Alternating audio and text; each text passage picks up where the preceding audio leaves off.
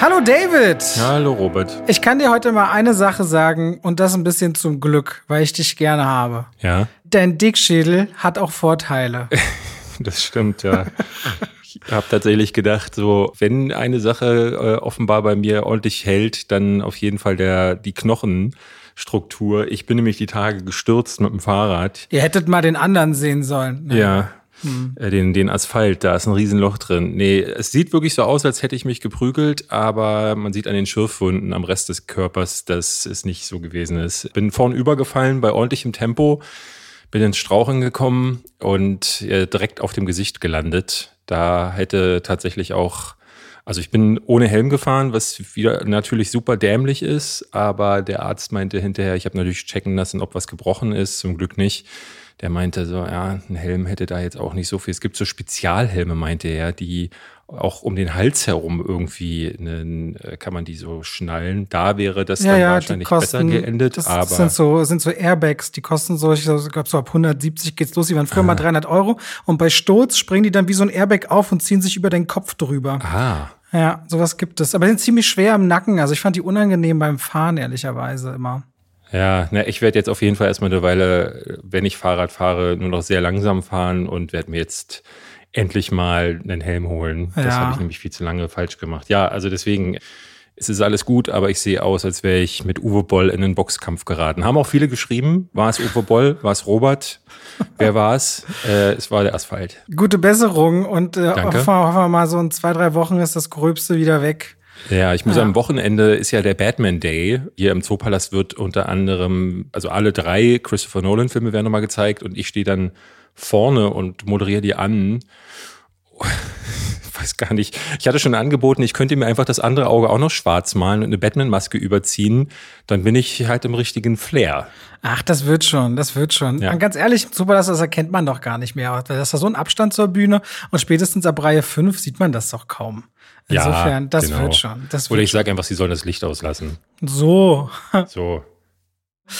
So, kommen wir aber mal zur eigentlichen Folge, liebe Leute. Und zwar reden wir heute natürlich über ein paar Filme, die wir mal wieder mitgebracht haben, aber auch über das Filmfestival Venedig. Das äh, ist geendet am Samstag mit seinen Preisen. Und das ist eines der größten und das älteste Filmfestival. Und wenn es darum geht, äh, zu gucken Richtung Award-Saison, was für Filme sind nicht uninteressant, sind natürlich einige Titel dabei, ne? Und da wollen wir ein bisschen drüber schauen, ja, ob Roman Polanski, ob äh, der neue Film von David Fincher oder auch der neue Yorgos Lanthimos und viele, viele mehr. Es gibt da echt einiges, was wir durchgehen wollen. Und das wollen wir heute machen. Und damit beginnt auch direkt mein Trivia. Hast du Lust, David? Ich habe Lust. Hast du Lust auf, auf Geschichte? Also, ich bin ja ein Geschichtsprofi. Ich kann ja gar keine Geschichtsdaten. Deswegen bitte, klär mich auf. Also, das Ding ist doch, stell dir mal vor, David, wir haben beide, jetzt nehmen wir mal nicht Film, sondern wir sammeln gerne Briefmarken. Ja, wenn du und ich gerne Briefmarken sammeln, aber kaum... Hab ich mal gemacht. So, kaum jemand anders sammelt aber Briefmarken. Jetzt lernen wir uns aber kennen und stellen fest, boah, wir sammeln doch beide gerne Briefmarken, wie cool. Wollen wir nicht noch mehr Leute kennenlernen, die Briefmarken malen? Dann bilden sich ja sogenannte Interessengemeinschaften, mhm. richtig? Mhm. Und in der Filmwelt, wir wissen ja rund um die Lumières, Ende neunzehnten. Jahrhundert, das erste Bewegtbild, die ersten kleinen Filme, die entstanden sind, ist die Filmindustrie geboren und ganz am Anfang gab es quasi diese Enthusiasten und Filmemacher und sogenannte Filmclubs. Und das ist im Grunde der Nährboden, auf dem überhaupt erst Interessengemeinschaften aus der Filmwelt entstanden sind. Aber während das in Europa halt Ende des neunzehnten. Jahrhunderts passiert, entwickelt sich ja auch mit dem Stummfilm in den zwanziger Jahren in Hollywood seine ganz eigene Industrie. Und das fand man nicht unbedingt so geil in Europa, weil man ja auch ganz klar wusste, das ist doch eigentlich unsere Industrie und wir machen doch die tollsten Filme und bei uns wurde doch so viel erfunden ums Filme machen. Und weißt du, wie die Geschichte des Filmfestivals dann eigentlich losging? Nee. Ausgerechnet mit einem Diktator. Es ist Mussolini Ach. in Italien, der sagt, naja, also wir müssen unsere Filme auch ein bisschen beschützen. Wir wollen hier schon mal einen Ort machen, wo wir italienische Filme feiern und europäische Filme feiern. Und vor allem kann man dann auch ein bisschen politische Propaganda durchdrücken. Und so ist es, lass mich nicht lügen, neunzehnhundertzweiunddreißig so weit, dass das erste Filmfestival geboren wird, was heute das Filmfestival von Venedig ist. Ja. Und damit ist es das älteste Filmfestival und natürlich, weil Italien und Deutschland damals im Verbund miteinander waren und äh, Verbündete, gab es auch den Preis für den besten ausländischen Film, aber den hat innerhalb von acht Jahren viermal Deutschland gewonnen. Und das fanden wiederum andere europäische Filmländer nicht so geil, dass sich dann irgendwann die Franzosen sagten, naja, es kann ja nicht sein, dass wir hier nur deutsche und italienische Filme in Europa gefeiert werden. Leni Riefenstahl hat damals ja auch, äh, ist ja bekannt geworden, gerade auch um die Olympischen Spiele, die Aufzeichnung von neunzehnhundertsechsunddreißig. Mhm. Und dann sagten die Franzosen, jetzt wollen wir auch ein eigenes Filmfestival. Und was wurde dann geboren, David? Das kannst du mir natürlich sofort sagen. Da, nee. Cannes. Cannes. Das Filmfestival von Cannes entstand aus dieser Sorge heraus, der französische Film muss doch auch gefeiert werden. Und zwar neunzehnhundertneununddreißig wird das erste Mal Cannes ausgetragen. Ganz blödes Timing nur, und zwar am ersten September. Beim ersten Filmfestival von Cannes wurde nur der Eröffnungsfilm gezeigt, weil in der Nacht die Deutschen die Polen angegriffen haben. Aha. Und der Zweite Weltkrieg ausgebrochen ist. Dann wurden die Filmfestivals über den Zweiten Weltkrieg ausgesetzt. Und in den fünfziger Jahren, nachdem dann Cannes sich etabliert hat als jährliches Festival, nachdem auch auch Venedig sich etabliert hatte, gab es natürlich den großen Ost-West-Konflikt. Und so hat sich die Berlinale dann gezeigt in den fünfziger Jahren, um auch einen Austausch auf politischer Ebene zu haben und zwischen Ost und West. Und nachdem man diese drei großen europäischen Filmfestivals hatte, merkten auch die Amerikaner, na, da sollten wir eigentlich ja auch mal was haben. Und so wurde das New York Filmfestival in den sechziger Jahren etabliert. Ehe dann in den siebziger Jahren, und ich bin gleich durch, auch die Kanadier sagten, naja, aber das kann ja in Nordamerika nicht das Einzige sein. Da ist das Toronto International Filmfestival entstanden, was ja jetzt gerade läuft, während wir hier reden. Ja. Das ist hier gerade. Und äh, auch in den siebziger Jahren haben sich dann, sich dann noch zusätzlich rund um Salt Lake City ein bekanntes Festival gegründet, was eigentlich mit älteren Filmen erst zu tun hatte, ehe Robert Redford neunzehnhundertfünfundachtzig das neu formiert hat. Und zwar gemeinsam formiert hat er das mit dem gerade erst vier Jahre alten Sundance Institute. Und damit ist das Sundance Filmfestival entstanden. Und das ist so ungefähr die Geschichte der, nehmen wir New York mal ein bisschen außen vor, fünf großen Filmfestivals, Cannes, Venedig, Berlinale, Toronto und Sundance. Das heißt, wenn wir jetzt unserer Linie treu bleiben wollen und alle Erfinder eines Festivals einladen oder beziehungsweise die Leute, die so ein bisschen dafür verantwortlich sind, nach dem Fantasy ja. Filmfest müssen wir als ja. nächstes Mussolini einladen. Oder Robert Redford. Oder, oder Robert Red- Ja, na gut. Oder Robert Redford, der Mussolini spielt. Dann lass doch mal deine Kontakte spielen, Robert. Du ja, kennst doch alle in der Film. Du, wir, ich gehe da einfach auf, nee, ich gehe da auf meine Datenbank, weil alle mit gleichem Vornamen sind vernetzt. Und hm. dann schreibe ich Robert, Robert hier. Du, hast, du bist in so einer WhatsApp-Gruppe und schreibst so Robert und alle so, ja, ja, ja, ja, ja. Ja. Nee, ja, nee, so, nicht so du. So sind wir, so sind wir. Ja, ja. so sind wir. Ah, ja. Und so machen wir das. Und das, ja, ist so der Hintergrund Filmfestivals. Warum, wie, wann sie existierten, im, im ganz schnellen Schnellabriss. Aber das ja. reicht ja auch. Und damit herzlich, herzlich willkommen, willkommen zu zwei wie Pech und Schwafel. Und Schwafel. Hey, I'm Ryan Reynolds. Recently, I asked Mint Mobile's legal team if big wireless companies are allowed to raise prices due to inflation. They said yes. And then when I asked if raising prices technically violates those onerous two-year contracts, they said, what the f*** are you talking about, you insane Hollywood ass. So to recap, we're cutting the price of Mint Unlimited from thirty dollars a month to just fifteen dollars a month. Give it a try at mintmobile.com slash switch. forty-five dollars up front for three months plus taxes and fees. Promo rate for new customers for limited time. Unlimited more than forty gigabytes per month. Slows full terms at mint mobile dot com. Du hast letzte Woche schon angekündigt, dass wir ganz viel so Kleinvieh gesehen haben, aber das macht ja bekanntlich auch Mist. Ja, äh, sogar viel Mist. Sehr viel Mist. Ich habe noch eine Serie mitgebracht. Ich kann dir mal aufzählen. Ich habe Dogman geguckt, den Eröffnungsfilm des Fantasy Filmfest, der jetzt in Berlin am Mittwoch eröffnet. In Frankfurt lief der ja schon. Dann habe ich einen Film geguckt, der bisher nur in Amerika zu haben ist, aber den wollte ich trotzdem mal kurz besprechen. Und dann kann ich endlich was zu Special Ops Lioness sagen, dieser Serie auf Paramount Plus. Und wir haben noch beide Haunting in Venice gesehen, ein Agatha Christie Buch, das jetzt ein Film von Kenneth Branagh geworden ist, was keinen deutschen Namen hat. Ja, also der dritte Film ja auch in der Reihe, ne? Genau, genau. Und also ein Buch ist, das nie so richtig bekannt gewesen ist. Es ist skurril, dass er sich das ausgewählt hat. Aber ja, können wir gleich drüber sprechen. Es hat ja auch einen ganz anderen Titel und einen ganz anderen Schauplatz. Ne? Das war mal Halloween Party, hieß das Buch. Ja. Von neunundsechzig. Ist das sechzig, ist der sechzigste Roman von Agatha Christie. Und hieß im Deutschen Die Schneewittchen Party. Ah. Also es hat mit The Haunting in Venice äh, hängt das gar nicht zusammen. Das ist ein ganz losgelöster Titel. Und auch an einem anderen Ort als die eigentliche Handlung. Insofern. Ach, das, ähm, ist, das basiert quasi gar nicht auf einem Buch. Doch, die Geschichte schon, aber die haben einfach den Ort verlagert und äh, ja. Aber dieses Mystische und so soll da schon alles drin vorkommen. Oh ja, wir kommen gleich drauf. Ja, ich habe euch noch Trauzeugen mitgebracht. Deutscher Film, der diese Woche in den Kino startet. Äh, Liam Neeson ist auch noch zurück. Und ich habe euch den von den Kritikern bestbewertetsten Film des Jahres mitgebracht bis jetzt. Ich verstehe ehrlicherweise nicht, warum. Aber dazu später mehr. Und dann haben wir noch Venedig und damit äh, sollten wir einfach mal direkt anfangen, weil sonst, äh, das ist einiges an Programm. Bei Dogman wollte ich noch fragen, wäre es für dich okay, wenn du nur so ein bisschen guckst, wie tiefs Wasser ist? Weil nächste Woche habe ich den selbst auch gesehen und dann könnten wir ausführlich aus zwei Perspektiven reden. Oder sagst du, nee, das liegt dir so auf der, auf der Seele, da willst du jetzt ausführlich drüber reden? Nö, also ich nehme an, nächste Woche werde ich dann eine ganze Menge auf dem Fantasy Filmfest gesehen haben. Mhm. Wobei ich jetzt mal gucken muss, wie viel Zeit ich überhaupt dann auch dafür habe. Aber so ein paar Filme werde ich dann schon haben. Aber wir können das dann ja dann einfach auch als Block abreißen. Ich weiß nicht, wann, ich würde mal ganz kurz nebenbei gucken, wann der startet in den Kinos. Nicht, das dauert noch, das dauert noch. Ja, das dauert also noch. Also nicht im September. Hm. Ich dachte nämlich, ah, zwölfter Oktober. Ja gut, ja. Dann, dann ist noch mehr als genug Zeit. Dann machen wir die nächste Woche. Ich ja. sage einfach mal, in meiner Liste der schlechtesten Filme des Jahres ist wieder ein Film. Also da ist jetzt, sind ja zwei Hundefilme drin. Neben Doggy Style hat sich jetzt auch Dogman eingefunden. Ich fand den absurd scheiße. Der war richtig müllig. Aber ja, kleiner Teaser, wir reden dann nächste Woche drüber. Und dann bin ich sehr gespannt, was du dazu sagst. Weil ich habe alles gelesen. Der wurde ja auch in, ich glaube, Venedig gezeigt jetzt. Genau, ja. Und hat da, das hatte ich dann schon gesehen, überall. Es gab ein paar gute Kritiken, aber der wurde eher zerfetzt von den Kritikern. Also so mit einen Stern Bewertungen.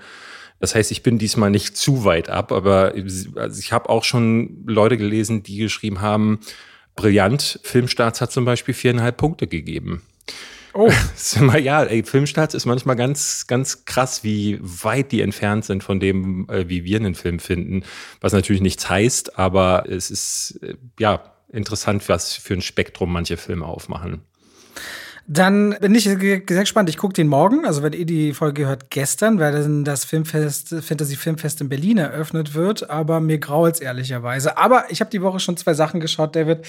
Ich weiß nicht, ob es noch wirklich, ob es sehr viel schwieriger werden kann, sagen ja. wir mal so. Ja. Soll ich die beiden mal eben machen? Ja, ich äh, lass mich doch mal raten. Also das, Retru- das, Retribution und Trauzeugen. Ja, welchen willst du zuerst hören? Komm, du hast so freie Wahl. Mach mal Trauzeugen, komm, ich bin sehr gespannt. Wir hatten ja beide okay. neulich, als wir okay. im Kino waren, ach, ich weiß gar nicht mehr, was wir geguckt haben, aber da liefen hintereinander weg zwei Trailer. Mhm. Einmal Trauzeugen mit, und lass mich versuchen, es zusammenzubekommen, ähm, Edin Hasanovic spielt. Also, äh, eigentlich heißt er Edin. Edin. Aber ich nenne ihn Edin. Den kennst du ja seit zwanzig fährt Jahren. Fährt auf ja. eine Hochzeit und trifft da eine junge Dame. Ist das nicht sogar Nilam? Ich weiß es ehrlich gesagt gar nicht. Und die beiden finden sich dann nicht. Also, ich glaube, die streiten sich und aus diesem Streit wird dann eine Liebe oder so. Der andere Film war Wochenendrebellen, der auch sehr schrecklich aussah. Und, da gehe ich äh, zur Premiere nächste Woche. Oh, okay. Ja, also wir haben ja hier viel über das deutsche Kino gesprochen und wie die sich von der Struktur, auch von den Thematiken immer sehr ähneln, wie selbst die Poster gleich sind. Und das sah genau nach, ne, Trauzeugen ist auch so ein Name, es sah nach dem aus, was man immer und immer wieder bekommt. Ist es das? Ach, leider schon. An der Stelle würde ich gerne einhaken. Ich hoffe, dass wir dieses Jahr beide noch dazu kommen, uns mal das Lehrerzimmer anzuschauen. Weil ich glaube, um ein schönes Beispiel zu liefern, sollten wir den vielleicht noch gucken. Spätestens, ja. weil er ja auch für Deutschland ins Oscar-Rennen geht. Ne? Auch, ähm, wie hieß der denn nochmal? Roter, ach, den, den habe ich auch auf meiner Watchlist noch. Der lief die, die, dieses Jahr auch. Red mal weiter, ich gucke mal okay. kurz. Also Trauzeugen. Ich, äh, David lag so, ging so grob in die richtige Richtung. Der eine ist Jakob, Scheidungsanwalt, die andere ist Paartherapeutin Marie und die haben gemeinsame Freunde, die werden heiraten. Und diese Hochzeit droht ins Wasser zu fallen, weswegen die gemeinsam die Hochzeit retten müssen, aber sind so grundverschieden mit ihrer Einstellung zu Beziehungen und zu Liebe, dass es natürlich irgendwo krachen muss. Nun, Edin und ich, wir kennen uns, glaube ich, inzwischen seit zwanzig Jahren. Uns begleitet ein langer gemeinsamer Lebensweg und auch eine lange Freundschaft. Und deswegen tut es mir, und das möchte ich an der Stelle immer sagen, besonders weh, wenn ich keine so guten Worte habe für was, wo er mitmacht. Möchte aber auch ihm zugutehalten, dass er keine kleine Rolle in äh, Im Westen nichts Neues gespielt hat. Er ist ein toller Schauspieler. Und für mich ist das hier gleich ein Beweis mehr, dass Schauspieler alleine eben auch nicht einen Film komplett tragen können oder vernichten können. Weil was bei Trauzeugen wirklich schwierig ist, ist so ziemlich alles leider. Beide Hauptfiguren, dieser, dieser Scheidungsanwalt und diese, diese, diese Paartherapeutin, bekommen gar keinen Hintergrund, was, wo kommen die denn her? Warum haben die ihre Berufe ergriffen? Die bekommen kein Futter als Charakter, sodass ich sie verstehe. Sie bekommen damit keine Fallhöhe, weil eine Komödie funktioniert auch immer nur richtig gut, wenn Figuren noch etwas Tragisches haben. Und sie ist so gezwungen, diese Komödie darauf halt lustig zu sein, wenn Jakob die ganze Zeit am Anfang, wenn die Karriere gut läuft, rumtanzt und rumspringt und überall äh, sich so übertrieben overacted über alles Mögliche freut, passt das nicht in die Figur eines Anwalts, der sonst seriös auftritt. Wie ist der überhaupt zu diesem Punkt gekommen? Das darfst du dich gar nicht fragen. Und genauso auf der Gegenseite hast du so oft so ganz, ganz flache Gags, wo ich immer wieder im Kino merkte, Mann, das ist so drüber, da wird dann hier eine Taube von einem Hund gefressen und dann wird dann rumgeschrien, weil irgendwas irgendwie nicht richtig passt. Und der Film ist generell sehr, sehr laut und dieses Overacting dominiert die ganze Zeit, während du am Ende aber merkst, es gibt ein paar Momente, wo sie ehrlicher sein wollen, aber da holt dich auch schon das Technische ein. Die Musik, wenn du nicht gerade auf zwei, drei bekannte Songs setzt, ist wie aus der Retorte so ein Zupfen von der Gitarre, so wie düm, düm, düm, wenn irgendwas Blödes passiert.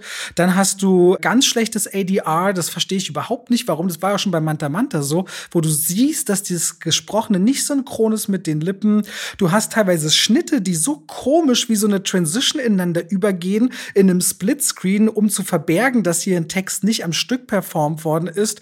Und ich dachte immer wieder mittendrin, das ist so, eine, so ein Film, wo du weißt, wie wird er ausgehen, was wird passieren. Und vor allem so ein Film steht und fällt damit, wenn ich zwei Figuren habe, die schon so konträr sind und die logischerweise irgendwie zueinander finden werden. Funktioniert das organisch oder nicht? Und da ist zwischen diesen beiden Hauptdarstellern nicht die Chemie. Es funktioniert nicht, dass da eine Chemie wäre, wo ich denke, hier wäre ein romantischer Boden. Mhm. Und damit sind diese neunundneunzig Minuten oder hundert Minuten ein Film geworden, den gab es so schon sehr oft. Und zwanzig dreiundzwanzig muss ich ehrlich auch fragen, diese Art Film, die macht man eigentlich heutzutage gar nicht mehr. Ja, und das ist wirklich schade, weil das, diese Leute können sicherlich mehr. Und das ist es einfach nicht. Trauzeugen ist wirklich anstrengend, leider anzuschauen. Und wirklich, es tut mir leid. Ich will über niemanden, den ich so lange kenne, ich sag, über ihn persönlich will ich gar nichts Negatives sagen. Aber es tut mir wirklich leid, sagen zu müssen, dass es für mich sehr anstrengend und auch eher eine Qual war, den Film anzugucken. Es ist für mich ja. immer total unverständlich, was da falsch läuft. Also ich wünschte, dass wir mal jemanden aus der deutschen Filmszene ranbekommen könnten, der mal wirklich Antworten geben würde, die echt und ehrlich sind.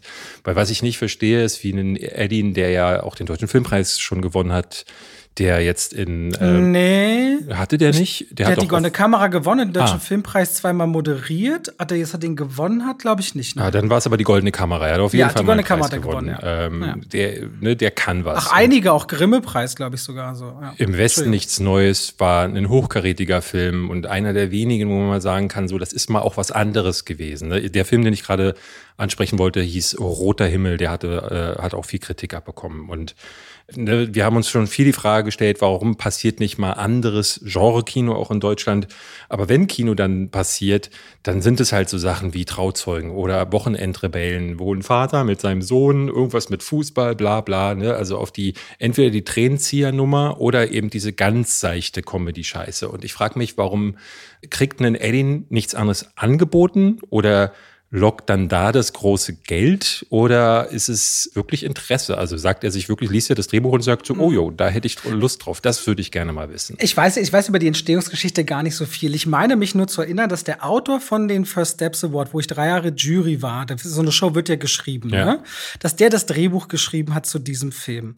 Und ich glaube, so wie ich den erlebt habe, dass dieses Drehbuch, würde ich vermuten, mal ganz anders angedacht war. Aber dann kommt so ein Buch auf den Tisch und du siehst, siehst es auch bei Trauzeugen wieder, da hast du fünf Förderanstalten. Der Film wird dann auch von Frankfurt über einen Gag nach Frankfurt-Oder verlagert. Klar, damit das Medienboard Berlin-Brandenburg auch äh, fördern konnte und man das Geld damit nehmen konnte. Und an vielen Ecken und Enden wird sicherlich so ein Drehbuch zerpflückt. Ich denke nicht, dass das der Film war, der mal im Drehbuch stand. Mhm. Dann bist du dann aber irgendwann drin in der Nummer und was dann in der Post-Production entsteht, da hast du ja dann auch keine Macht drüber. Schauspieler haben ja mit am wenigsten Macht am Set, muss man ja, ja, ja ehrlicherweise sagen. Ja, die stehen zwar im Spotlight, aber am Ende können sie über den eigentlichen Film gar nicht so viel mitbestimmen. Ja, ja, aber mit wenn du sagst, so, Edin, Edin tut dir leid, Edin hat da ja, niemand hat Edin nee, nee, mit er tut mir, nee, nee, nee, tut mir nicht leid. Ich habe gesagt, es tut so, mir leid, ja, du, so du. über einen Film reden zu müssen. Ja, ja. Ja, ja. Aber das ist es eben, ne? Ihn zwingt ja dazu niemand und mich würde interessieren, warum unterschreibt man bei so einem Film? Aber diese Antworten werden wir nicht bekommen. Trauzeugen ist dann eher Quatsch, sagst du. Naja, absolut. Also es ist wieder einer dieser Filme, die so ein bisschen auch eine Kerbe reinschlagen, wo Leute dann sagen, ja, ist halt so ein typischer deutscher Film. Und ich war dann auch auf einer Filmveranstaltung danach und hatte auch mit ein, zwei, drei Leuten geredet, auch aus der Branche, die so den Film selber äh, schon gesehen haben. Und es war auch dann so, also die Worte waren nicht besser als meine. Ich ja. bin fast noch wohlwollend. Ja, und ja, was soll's. Trauzeugen ist es. Ich habe gedacht, nach dem Trailer, da war ein bisschen mehr drin.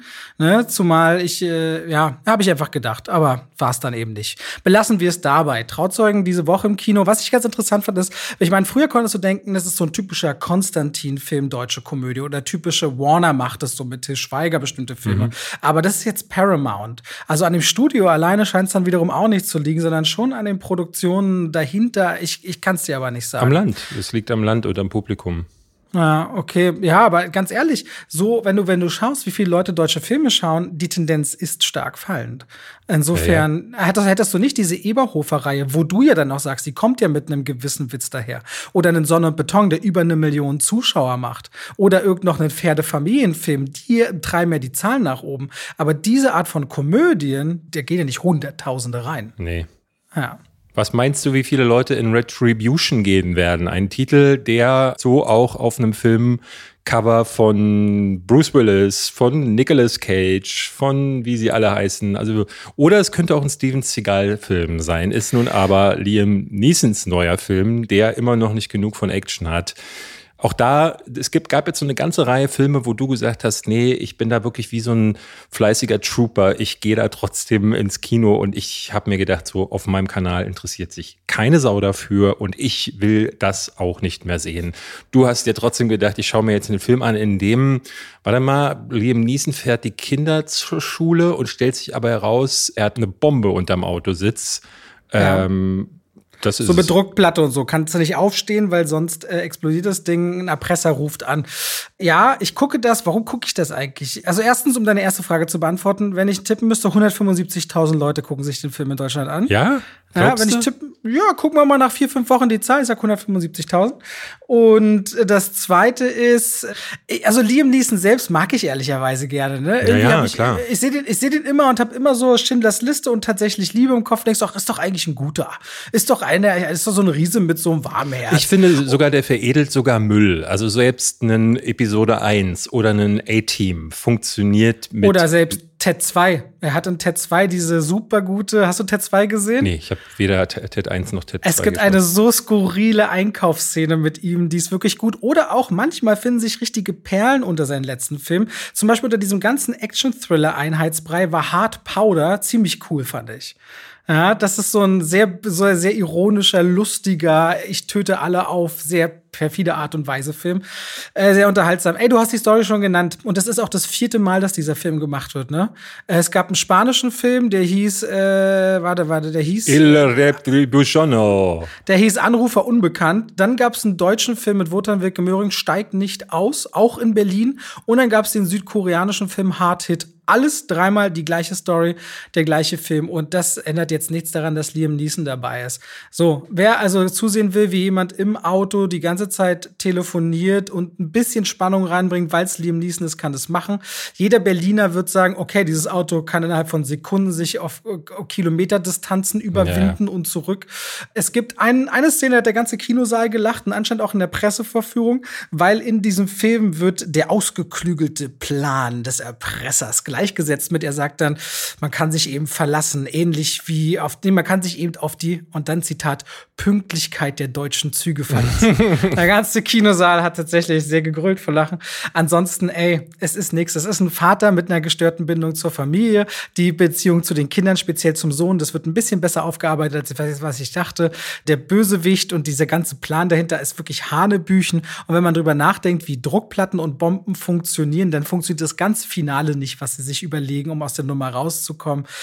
Also, Liam Neeson rettet das Gröbste an Retribution. Ansonsten ist es auch so ein Film, wo ich die Kritik deswegen sofort danach mache, weil ich nach einer Woche schon gar nicht mehr weiß, was ich über den Film sagen soll. Ja, sehr gut. Ja, gut, haben wir die beiden, ja, leider schwachen Filme aus meiner Sicht. Du hast ja, du hast ja letzte Woche Skinamarink noch gesehen, vielleicht ganz kurz von dir nochmal. Du fandst es ähnlich wie ich, ne? Also ja, ich fand es ähnlich wie du. Ich fand ein, zwei Stellen richtig gruselig. Da meinte ich auch zu Gina so, boah, ey, zum Glück gucke ich das gerade nicht im Dunkeln, weil ich hatte ja schon mal über Schlafparalyse geredet, ne? Es fühlt sich so ein bisschen so an, wie Schlafparalyse zu erleben. Mhm. Skinamarink, äh, ja, ist wie so ein Albtraum. Wenn man den auf dem richtigen Vibe erlebt, ist der, glaube ich, ziemlich unangenehm.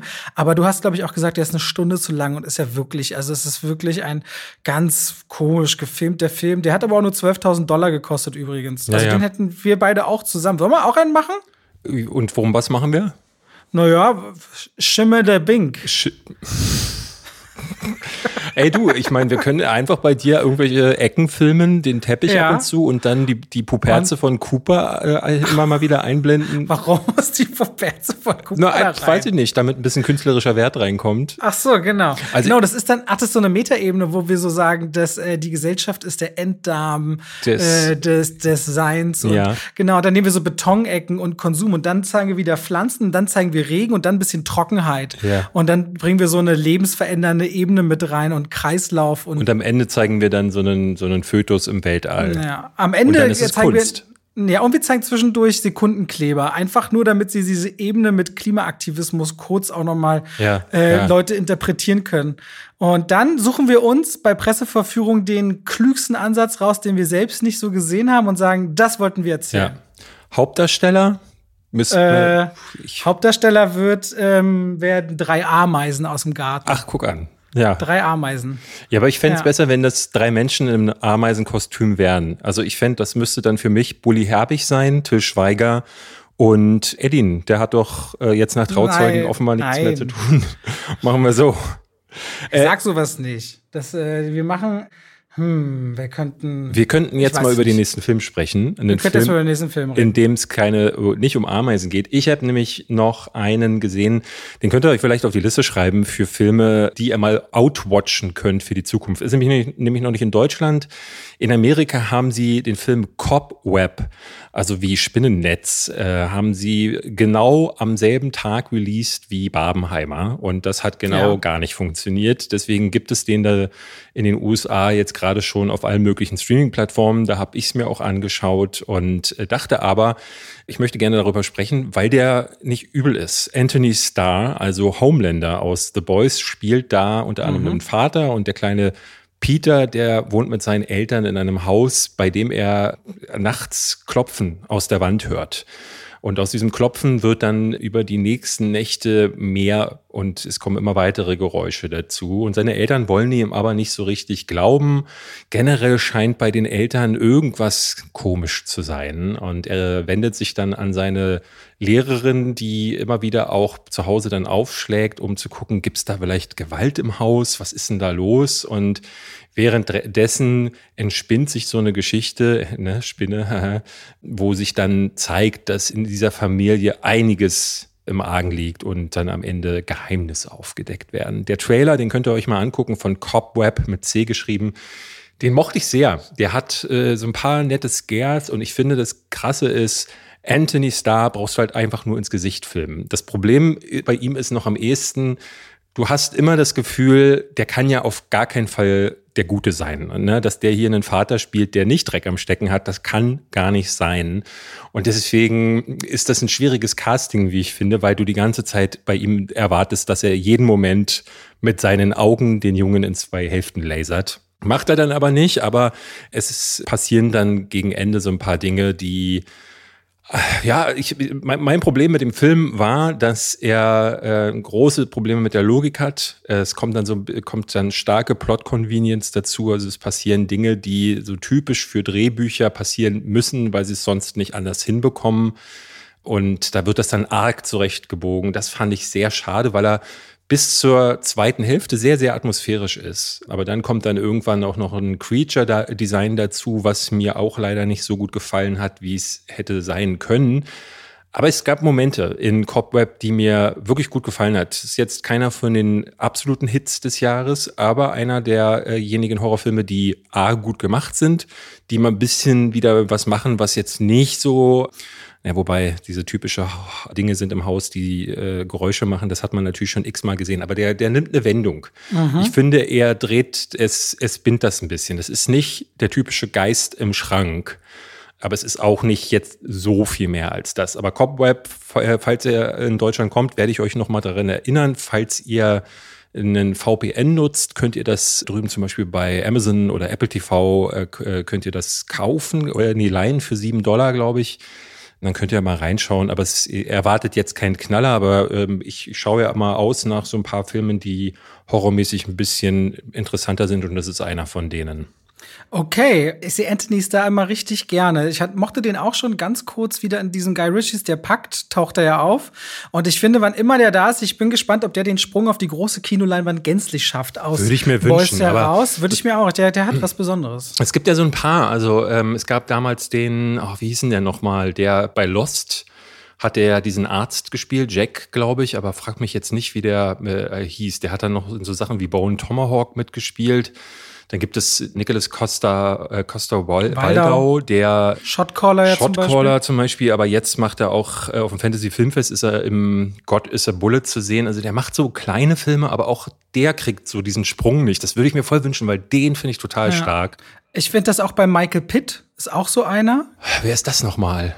Michael Pitt, oh, der war in Boardwalk Empire, früher Dawson's Creek. Der hat dann so einen Film gemacht, dieses mit diesem Auge. Hieß das nee, irgendwas mit Identity? Michael Pitt hat so ein super spannendes Gesicht, wie ich finde. Den sieht man immer mal wieder, aber nie in den ganz großen Rollen, die eigentlich zu ihm passen würden, finde ich. Ah, der, ja, ja. Äh, Eye Origins im Auge. Genau, des, Eye Origins, äh, genau. Des ja. Ursprungs. Äh, ja, der ja. Typ ist auch, der hatte zum Beispiel auch in Ghost in the Shell mitgespielt, über den wir letzte Woche gesprochen haben, oder in Funny ja, Games, ja. dem U S-Remake. Genau. Stimmt, ja, es gibt so ein paar Namen, die man irgendwo sieht in Serien und dann kriegen die aber diesen Schritt nicht hin. Anthony Starr wäre es zu wünschen. Ja. Kurz bevor wir über Haunting in Venice reden, mhm. rede ich mal über einen Film, wo ich ehrlicherweise die Faszination nicht so richtig verstehen kann. Und zwar Fallende Blätter heißt der. Hast du davon schon mal gehört? Nee, wirklich gar nicht. Ich war ganz überrascht, als du den genannt hattest. Ja, ähm, Fallende Blätter ist der neue Film von Regisseur und ich weiß nicht, wie sehr du dich mit finnländischer Filmkunst auskennst. Kennst du Aki Kaurismäki? Ja, klar. Kaurismäki, so. Das ist sein neuer Film. Ich bin ehrlicherweise in seiner Filmografie gar nicht so sehr drin, aber dieser Mann ist immer damit anscheinend in den Vordergrund getreten, sehr einfache Menschen zu zeigen, sehr tristen Alltag zu zeigen, relativ hoffnungslose Szenarien aufzuzeigen in seinen Filmen. Mhm. Und ist dafür aber auch immer sehr gefeiert worden, weil er sehr puristisch filmt und das macht er in Fallende Blätter jetzt auch wieder. Fallende Blätter hat, glaube ich, eine Rotten Tomatoes Wertung von hundert Prozent und überall kriegt der ganz äh, tolle, lobende Worte und ist die Geschichte von Ansa. Die arbeitet in einem Supermarkt in Finnland. Die hat kaum Kohle, darf sich aber auch abgelaufene Lebensmittel nicht mit nach Hause nehmen und zu Hause verbringt sie ihren Tag damit. Im Radio läuft so ein bisschen als, als Anleihe, dass gerade die Gegenwart herrscht, hört man Berichterstattung aus dem Angriffskrieg von Russland gegen die Ukraine. Das ist das eine und die lebt dann von Fertiglebensmitteln, die sie in die Mikrowelle schiebt und isst und so langsam werden mir auch die ersten zehn Minuten vom Film erzählt, dass ich in ihrem Alltag drin bin. Und dann noch die Geschichte von Olapa. Der arbeitet auf einer Baustelle, lebt in so einem Baucontainer, geht mit seinem Kumpel ab und zu in eine Karaoke-Bar und äh, trinkt sehr gerne eine Menge Alkohol. Und beide verbindet, dass sie ein ganz hoffnungsloses Leben eigentlich führen, wo man im Grunde merkt, ach, das war's jetzt. So wird jetzt Tag ein, Tag aus mein Leben stattfinden. Da gibt's keine Überraschung, keine Freunde, keine Liebe, keine Familie. Und das ist eigentlich ultra trist. Und die beiden laufen sich über den Weg und fangen dann auch an, sich so ganz unbeholfen mehr oder weniger anzusprechen, auch mal ins Kino zusammen zu gehen, wo sie dann Jim Jim Jarmusch, The Dead Don't Die schauen, auch super skurril. Und dann ist es so ein Film, der geht nur einundachtzig Minuten über zwei hoffnungslose Seelen, die sich finden und ganz unbeholfen vielleicht doch noch feststellen, naja, da könnte ja doch äh, sowas wie Liebe existieren in meinem Leben. Aber immer mit so einem ganz krassen Grauschleier, dass es aussieht, als wäre der Film aus den achtzigern. Es gibt, außer dass irgendwo gerade Russland-Ukraine-Krieg ist, gar kein Verweis auf die Modernität. Und es ist ein ganz langsamer Film, der teilweise auch bezeichnet wird als der vierte Teil der Proletarier-Trilogie. So. Ja, also das sind nicht meine Worte. Es das fühlt sich gar nicht mal experimentell an, sondern wie so einen Film, den ich so auf der Berlinale erwarten würde, ja, dass er da läuft. Ja. Und das meine ich leider negativ. Das ist mir so, ich kann, also wenn ich wirklich will, kann ich in dieser Einfachheit und langsamen und ganz äh, rudimentären Betrachtung, ewig lang Bilder stehen zu lassen, Kunst erkennen. Aber ich finde, das muss man schon mit Anlauf wollen bei Fallende Blätter. Und mir muss ich sagen, ich finde den interessant und er bestimmt seine Daseinsberechtigung gemacht hat, ja, mit mir aber leider nicht wirklich viel. Ja. Ja. Außer, dass mir die Menschen so ein bisschen leid tun und ich dann während des Films drüber nachdenke, wie viele Teile der Gesellschaft eigentlich wirklich in so einem Schatten existieren und wie so viel soziale Kälte eigentlich existiert und wir nicht aufeinander achten. Aber das sind ja alles schon Sachen, die interpretiere ich aus dem Film heraus und sehe sie gar nicht unbedingt aktiv darin. Mhm. Und deswegen ist Fallende Blätter so ein, für mich so ein Kuriosum, den ganz viel dolle gelobt wird und ich es nicht verstehe. Passiert ah. manchmal. Also wir hatten ja schon einige Filme, wo wir ne, vorher die großen Oscar-Favoriten und dann äh, erkennt man in dem Film vielleicht dann doch nicht so viel. Das passiert. Das finde ich ehrlich gesagt immer gar nicht so schlimm. Also let- ja, bei mir ist das ja The Favorite, ne? Das ist ja auch du und Gina so ganz große Fans. Echt, den magst du nicht? Oh. Ich, n- nicht, nicht mögen. Ich, ich komme nicht ran. Ja. Ich komme nicht rein. Aber ich habe jetzt halt im Vorfeld für Poor Things würde ich unbedingt The Lobster nachholen.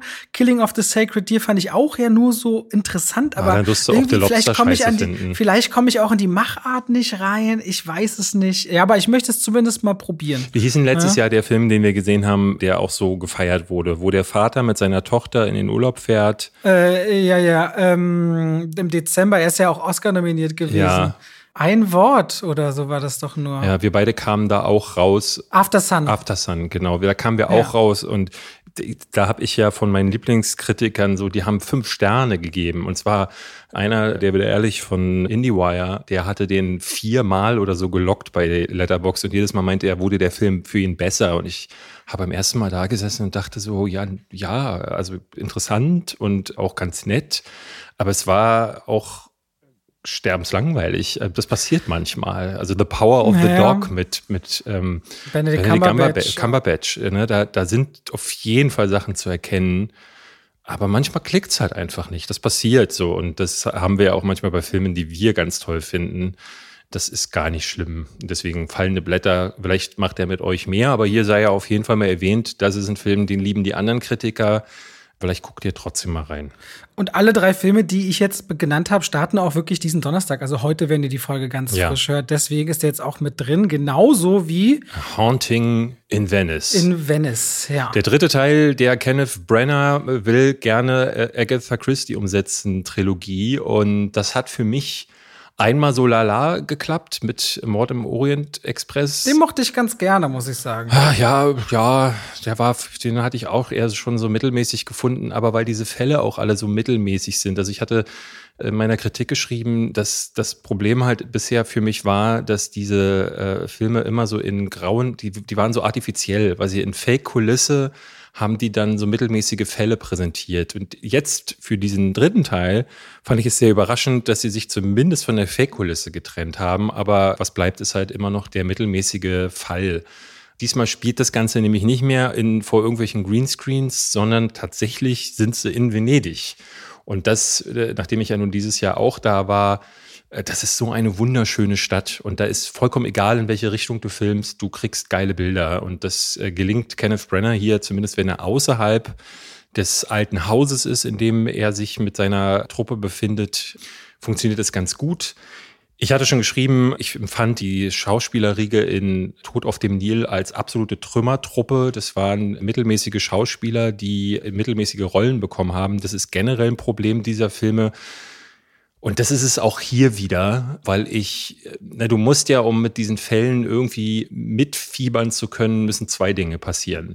Einerseits musst du irgendwie Zugang zu den Figuren haben, andererseits muss der Film aber auch so ein paar, so ein paar Spuren auslegen, anhand dessen man als Zuschauer auch ja, Bock haben muss, dann mitzurätseln. Also am besten ist es so, wenn der nicht verrät, was passieren kann, weil dann ist es wieder zu vorhersehbar, aber wenn zumindest so Anhaltspunkte da sind. Aber es ist bisher in den beiden Filmen immer so gewesen, dass Hercule Poirot ganz am Ende sagt er dann so, ja, ich habe den Fall gelöst. Und dann präsentiert er eine Lösung, die völlig an mir als Zuschauer vorbeigeht, weil es dafür keinerlei Anhaltspunkte gibt. Und auch hier in A Haunting in Venice, der jetzt, ne, er ist im Ruhestand, dann kommt eine alte Freundin, gespielt von Tina Fey, die sagt so, ey, es gibt da diese eine, dieses Medium, die wird gespielt von, äh, ich habe die ganze Zeit gerätselt, wie sie heißt. Sie hat ja, die, Na, Michelle Yeoh. Äh, Michelle Yeoh, genau, sie hat ja den Oscar erst gewonnen und dachte so, ah, wie hieß sie denn nochmal? Aber ich finde die so schrecklich, dass ich den Namen vergessen habe und ich finde sie auch hier wieder furchtbar. Sie spielt ein Medium, die beweist, weisen soll, dass es in einem Haus spukt. Das ist ein Haus, in dem Kinderseelen angeblich herumgeistern und in dem gab es nun in, vor kurzem einen Todesfall. Da hat sich nämlich die Tochter einer Mutter, die jetzt zu dieser Seance einlädt, hat sich in den Tod gestürzt, wahrscheinlich aus Liebeskummer und zu dieser Seance lädt sie alle möglichen Leute ein, unter anderem den Ex-Liebhaber natürlich. Aber nun ist da auch Hercule Poirot und der soll im Auftrag seiner Freundin Tina Fey, soll der, soll der dieses Medium überführen und soll quasi aufzeigen, dass sie eigentlich gar keine spirituellen Fähigkeiten hat und dass es auch in diesem Haus nicht wirklich spukt. Und daraus entspinnt sich dann halt auch wieder sowas, was sehr verworren zum Teil ist. Was mir aber insofern besser gefallen hat als bei den Vorgängern, A, weil es nun endlich mal wieder vernünftige Kulissen gibt und B, weil sie wirklich so eine klassische Horroratmosphäre erzeugen, die mich an so die alten Klassiker erinnert hat, so auch aus Italien, so alte äh, italienische Sachen. Und da war ich dann wieder drin. Das hat mir dann wieder besser gefallen.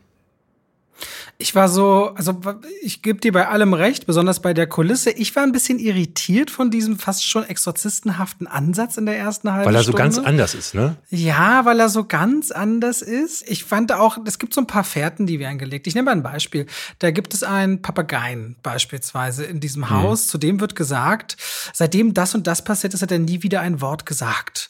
Und ich denke mir natürlich so vor der Zuschauer, oh, aus dem Papageien wird, da wird später eine wichtige ja, Information ja. herauskommen. Das spielt aber nie wieder eine Rolle. Nee. Und in diesem Film gibt es immer wieder Fährten, die nie wieder eine Rolle spielen und die eigentliche Auflösung ist so, nicht an den Haaren herbeigezogen, aber so unfassbar für, wenn man diesen Film selber schaut, darauf zu kommen, dass ich dachte, das ist irgendwie total schade, weil bei diesen Whodunits geht's ja darum, sich zu fragen, könnte ich das erraten? Ja.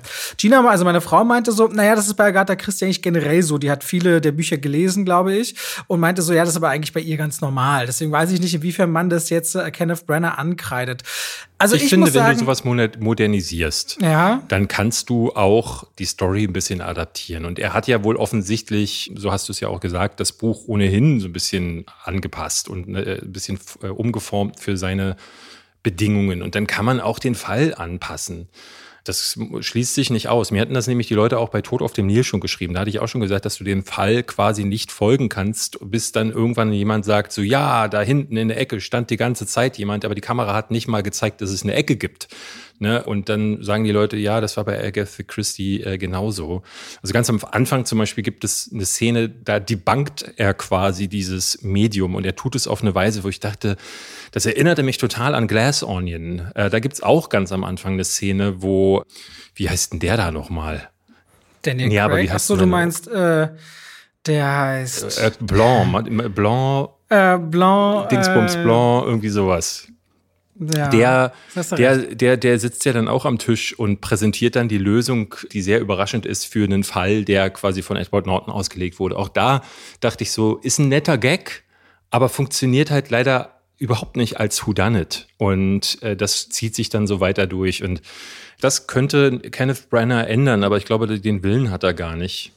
Ich finde zumindest diesen Teil, sage ich mal, schlechter als den ersten Teil, besser als den zweiten Teil. Und wer mit Teil eins und zwei irgendwas anfangen konnte, kann diesen hier sicherlich gucken und bekommt tatsächlich irgendeine Form von Abwechslung geboten.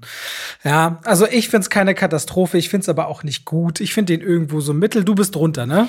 Ich bin so in der Mitte. Ich finde den, oh, ich, ich sehe es wie du. Ich finde den besser als Tod auf dem Nil. Ich finde den ähnlich mittelmäßig wie Mo- äh, Mord im Orient Express, was aber hauptsächlich damit zu tun hat, dass ich die Charakterriege diesmal noch schwächer finde als in Vorgängern. Ja. Also in Mord im Orient Express, da hattest du mehr Kolorit, da hattest du so eine größere Gruppe aus, bestehend aus unterschiedlichen Charakteren.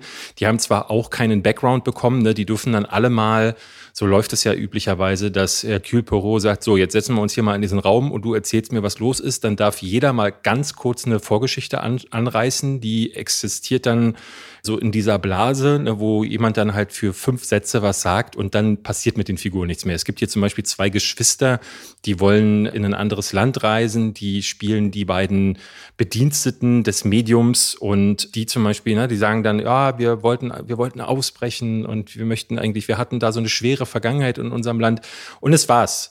Und dann sind diese beiden auch nicht mehr zu sehen. Die stehen genau wie alle anderen Figuren dann üblicherweise im Hintergrund. Wenn irgendwas passiert, staunen sie von links rein. Äh, man kann dann bei Kenneth Branaghs Blocking ganz gut erkennen, die sind dann immer so gut äh, aufgestellt im Bild, sodass man genau sehen kann, wer steht denn da jetzt. Aber keine dieser Figuren, mit denen passiert irgendwas. Deswegen, diese Fälle sind alle so unspannend. Das ist so Kriminalfantasie aus den vierziger Jahren. Ich finde das leider, das ist so überholt und ich weiß nicht, für wen das interessant sein soll. Ah, schauen wir mal, aber ich habe das Gefühl, dass diese Reihe trotzdem nicht tot ist. Ich, würde ich ach, vermuten. Weiß ich nicht. Ich glaube, ich glaube, der Film ist jetzt auch so anders. Der wirkte auch so viel kostengünstiger als Tod auf dem Nil. Das wirkt so wie die Version, die dieser dritte Teil ist ja, ne, das ist ja fast so ein Single-Location-Film, der nur in diesem Haus spielt und dann sehr gruselig ist. Und man hatte das Gefühl, sie haben nur das Budget für ein Haus gehabt, anders als vorher, wo sie zumindest das Budget für ein Fake-Boot und äh, ganz viele Greenscreens hatten. Weiß ich nicht. Also du wirst jetzt bestimmt gleich sagen, das Budget ist nicht viel kleiner, aber dann ist es irgendwo anders hingeflossen, wo ich nicht weiß. Aber äh, ich bin nicht sicher, ob das die Leute noch weiter gucken werden. Ich m- müsste das auch nochmal recherchieren, wie viel das Budget am Ende war. Aber darauf soll es ja nicht ankommen. Vor allen Dingen Her- Hercule Poirot, und das muss man auch sagen, in Mord im Orient Express hatte ich mit seiner Figur noch Spaß. Bei Tod auf dem Nil kam dann schon so eine Komponente hinzu, wo das dann plötzlich alles mir viel zu tragisch wurde. Also irgendwie diese Kriegsvergangenheit fand ich absurd.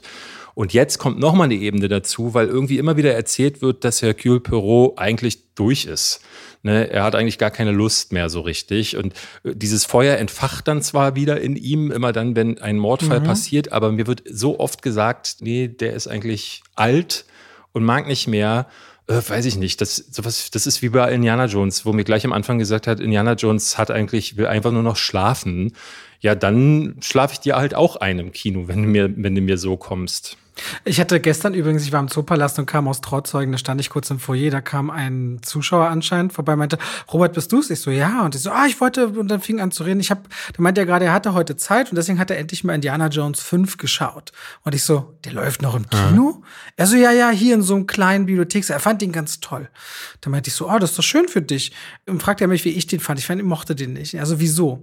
Dann fing ich an, ihm zu erzählen, so nach und nach, weibliche Hauptfigur, total anstrengend, dann das die Aging, die, die Actionzeit und Stück für Stück. Und er meinte dann jedes Mal so, ja, finde ich auch, ja, finde ja. ich auch, ja, finde ich auch. Und ich habe dann irgendwann nach drei Minuten aufgehört zu reden, weil ich das Gefühl hatte, ich will ihm ja jetzt ja nicht, dass es ihm Spaß gemacht hat, kaputt ja, ja. machen, weil du merktest jedes Mal so Stück für Stück so, wie gerade sein Kinoerlebnis von eben so ein bisschen bröckelt, weil er das eigentlich auch so denkt. Ich versuche das dann immer äh, gar nicht auch so. Also es gibt ja, bei ja, mir das ja, er, er hatte das extra dann so, an, er hatte extra gefragt ja. so. Und ich meinte, okay, dann, dann reden wir drüber. Okay, du hast noch eine Serie mitgebracht, wenn ich mich ja, richtig ganz kurz, ich hatte das jetzt schon mehrfach angeteased. Ich habe auf Paramount Plus äh, Special Ops ah. Lioness geguckt. Äh, die, Mit Zoe Saldana. Genau, aber auch von Taylor Sheridan, mhm. der Mann, der jetzt nun schon einige coole Sachen gemacht hat. Unter anderem Yellowstone, unter anderem achtzehnhundertdreiundachtzig, aber eben Sicario und Hello, High Water und Wind River. Und Tulsa King und Mayor of Kingston, die es richtig gut sein soll, habe ich immer noch nicht gesehen, mit Jeremy Renner, die Serie. Tulsa King hat er auch gemacht. Tulsa King ist auch Taylor Sheridan. Ah, ja. Wusste ich nicht.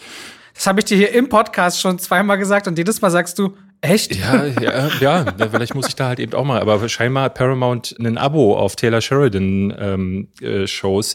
Hier macht er jetzt was gar nicht Uninteressantes. Er erzählt quasi so eine Geschichte, die politisch gerade sehr relevant ist. Also es geht hier viel um diese Zeit nach nine eleven, den War on Terror und wie die U S A quasi im Geheimen versucht, alles zu tun, damit eben sowas nicht mehr passiert. Es geht aber eben auch nicht nur darum, zu zeigen, dass die, die U S A die große stabilisierende Macht sind, sondern es geht auch viel um Destabilisation, ne? Also was die Politik auch anrichtet, gerade so in diesen Ländern und ähm, die Gier nach Öl.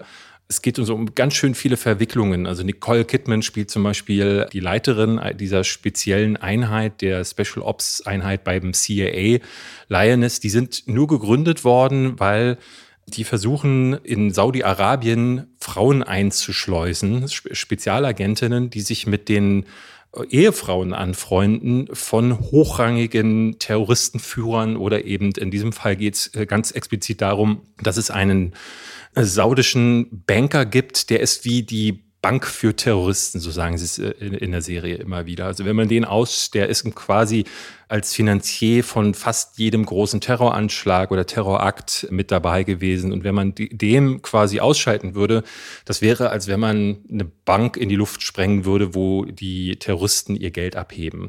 Und weil diese Leute aber ja nicht so fassen sind, versuchen sie es halt über die sozialen Kontakte und in dem Fall die Ehefrauen. Und dafür muss es speziell ausgebildete Spioninnen geben und die sind in diesem Lioness-Programm. Angeführt wird diese Truppe eben von Nicole Kidman, eine Stufe drunter. Das erinnert so ein bisschen an Red Sparrow. So ja, so ein bisschen, so aber nicht, ja. Also Red Sparrow war schon wieder fast zu fantastisch, also viel zu viel Comic, mhm. äh, Comic-Elemente.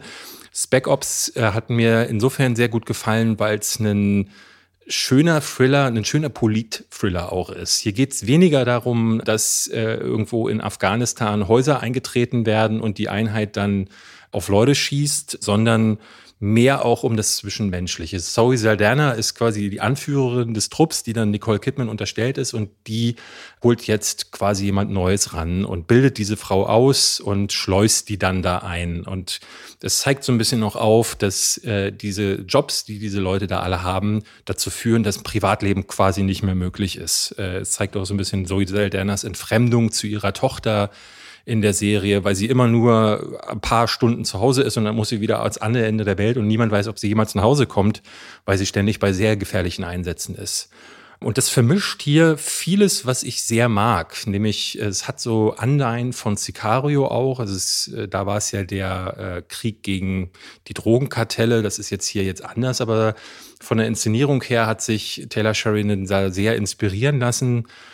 Und es hat eben, es hat auch, es geht um den Finanzmarkt, es geht um die große politische Bühne, aber eben auch um das Kleine, das Zwischenmenschliche und dazwischen ähm, sehr spannende Action und insgesamt sehr schön geschriebene Figuren und äh, sehr schön geschriebene Momente. Nicht alles ist richtig gut an der Serie. Ich mochte vor allen Dingen nicht, dass sie das ein bisschen zu altbacken erzählen. Also es gibt immer wieder diese, diese klassischen Überblenden, ne? Du, eine Szene ist fertig und dann gibt's einen Establishing-Shot von irgendeiner anderen Stadt. Und das passt dramatisch auch nicht immer zusammen. Es gibt diesen einen krassen Moment drüben in Dubai und dann Establishing-Shot von der Schule der Tochter und dann ist man plötzlich da. Das wirkt ein bisschen ungelenk und wirkt so ein bisschen so, als hätte man ganz viele Szenen geschrieben, die dann gefilmt und am Ende im Schnitt gemerkt, oh, das passt aber nicht unbedingt so. Dadurch ist es jetzt keine A-Plus-Serie, aber es ist eine sehr starke, wie ich fand, die ich habe bei den ersten beiden Folgen noch gedacht, boah, da passiert aber relativ wenig, aber irgendwann kommt dann so dieses Politdrama dazu, ohne jetzt aber zu, tro- zu trocken zu sein. Also es passt dann wirklich sehr gut. Und diese Truppe, der man da folgt, also diese Lioness-Einheit, die gefällt mir auch sehr gut. So, und deswegen, ähm, das, die schlägt auch viele Haken. Also da werden sehr viele Geschichten aufgemacht nebenbei, wo man merkt so, oh, da legen sie auch viele ha- äh, Pfade aus für eine zweite Staffel. Ich habe dann irgendwann durchgebinscht ab der zweiten Folge. Bei der ersten und zweiten habe ich mich noch schwer getan. Carly, wie gesagt, war sofort drin. Also das nur als Tipp, wenn ihr Taylor Sheridans Bücher gut findet, das ist äh, wieder einer seiner Drehbücher, wo ich sagen kann, ist ein Win. Okay, da wollte ich dann auch noch mal reinschauen, wenn ich irgendwann mit Succession endlich durch bin. Wobei wir dann endlich mal Breaking Bad anfangen nee. wollen. Von ganz vorne. Das werde ich... Nee. Doch, Ich gucke das nicht. Nein, nicht, nicht du und ich, ich meine Gina und ich. Achso, ja, nee, ich, aber ich bin da durch, beziehungsweise ich habe da kein Interesse dran. Also es gibt so Sachen, jeder erzählt mir, ich solle das gucken, aber ich gucke mir lieber neue Sachen an, weil warum soll ich mir jetzt irgendwie so eine Uralt-Serie anschauen? Jeder findet sie geil, da muss ich jetzt nicht, muss ich mich nicht auch noch mit beschäftigen. Ich will jetzt, wir haben, wir haben generell mit Rewatches angefangen. Wir haben letzte Woche noch twelve Years a Slave geguckt, Pretty Woman und Full Metal Jacket. Und jetzt machen wir so, so alte Filme, schauen wir einfach nochmal. Das finde ich ganz süß. Okay, sind wir durch mit unserem, was haben wir zuletzt mhm, gesehen, genau. Bereich, oder? Hast du was mitgebracht? Acast powers the world's best podcasts.